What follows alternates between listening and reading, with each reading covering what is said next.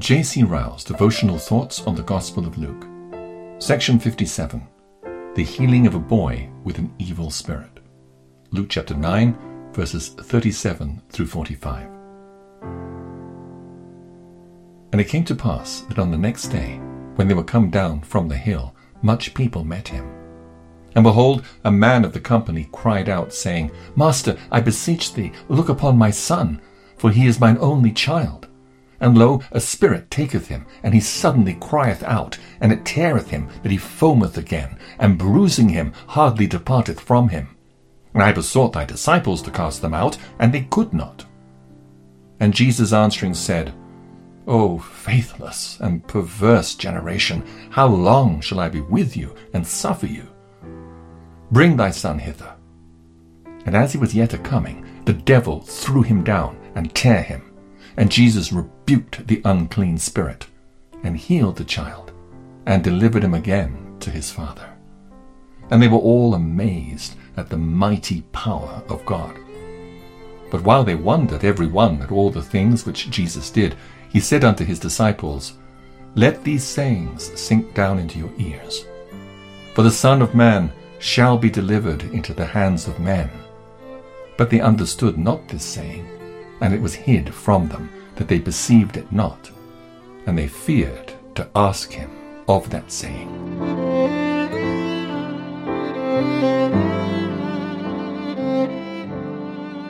The event described in these verses took place immediately after the Transfiguration.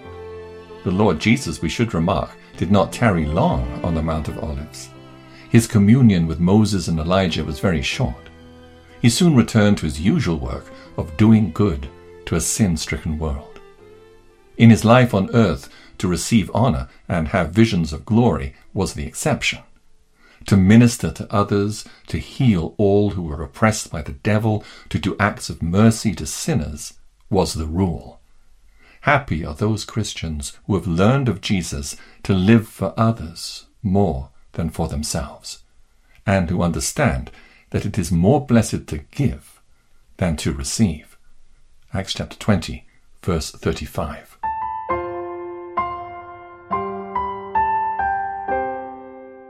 We have first in these verses an example of what a parent should do when he's troubled about his children. We're told of a man in severe distress about his only son. This son was possessed by an evil spirit and grievously tormented by him, both in body and soul. In his distress, the father makes application to our Lord Jesus Christ for relief. Master, he says, I beseech you, look upon my son, for he is my only child. There are many Christian fathers and mothers at this day who are just as miserable about their children as the man of whom we are reading. The son, who was once the desire of their eyes, and in whom their lives were bound up, turns out to be a thief a profligate, and a companion of sinners. The daughter, who was once the flower of the family, of whom they said, This girl shall be the comfort of our old age, becomes self willed, worldly minded, and a lover of pleasure more than a lover of God. Their hearts are well near broken.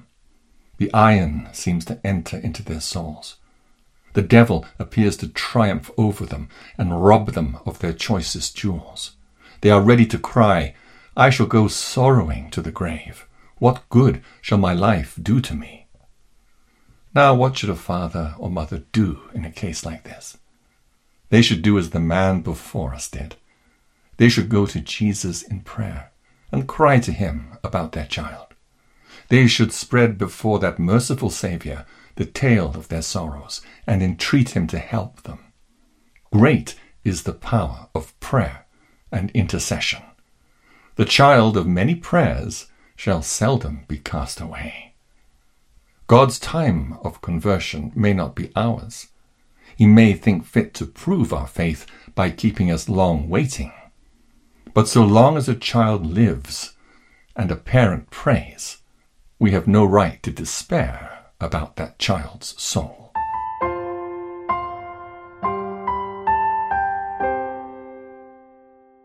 We have, secondly, in these verses, an example of Christ's readiness to show mercy to young people. We are told in the case before us that the prayer of the afflicted parent was graciously granted. He said to him, Bring your son here. And then he rebuked the unclean spirit and healed the child, and gave him back to his father. We have many similar cases in the Gospels. The daughter of Jairus, the nobleman's son at Capernaum, the daughter of the Canaanite woman, the widow's son at Nain. All are instances of our Lord's interest in those who are young. The young are exactly those whom the devil labors to lead captive and make his own. The young seem to have been exactly the people whom our Lord took a special delight in helping. He plucked three out of the very jaws of death. Two, as in the case before us, he rescued from the complete dominion of the devil. There is a meaning in facts like these. They're not recorded without a special purpose. They're meant to encourage all who try to do good to the souls of the young. They're meant to remind us that young men and young women are special objects of interest to Christ. They supply us with an antidote to the common idea that it is useless to press religion on the attention of young people. Such an idea, let us remember, comes from the devil and not from Christ. He who cast out the evil spirit from the child before us still lives and is still mighty to save. Let us then work on and try to do good to the young. Whatever the world may think, Jesus is well pleased.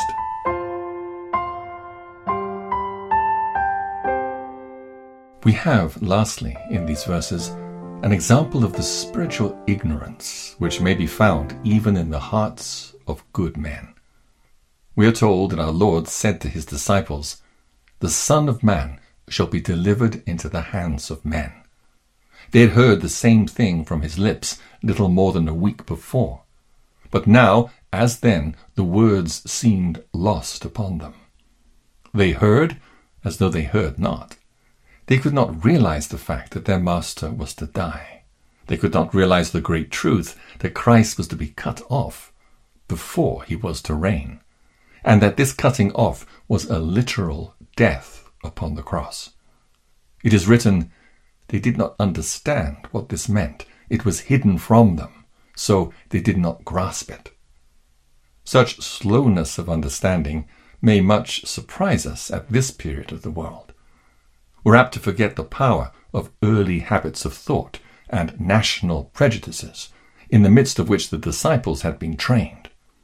The throne of David, says a great divine, did so fill their eyes that they could not see the cross. Above all, we forget the enormous difference between the position we occupy, who know the history of the crucifixion and the scriptures which it fulfilled, and the position of a believing Jew who lived before Christ died, and the veil was rent in twain. Whatever we may think of it, the ignorance of the disciples should teach us two useful lessons which we shall all do well to learn. For one thing, let us learn that men may understand spiritual things very feebly, and yet be true children of God. The head may be very dull when the heart is right. Grace is far better than gifts. Faith is far better than knowledge. If a man has faith and grace enough to give up all for Christ's sake and to take up the cross and follow him, he shall be saved in spite of much ignorance. For Christ shall own him at the last day. Finally, let us learn to bear with ignorance in others and to deal patiently with beginners in religion. Let us not make men offenders for a word, let us not set our brother down as having no grace because he does not exhibit clear knowledge. Has he faith in Christ?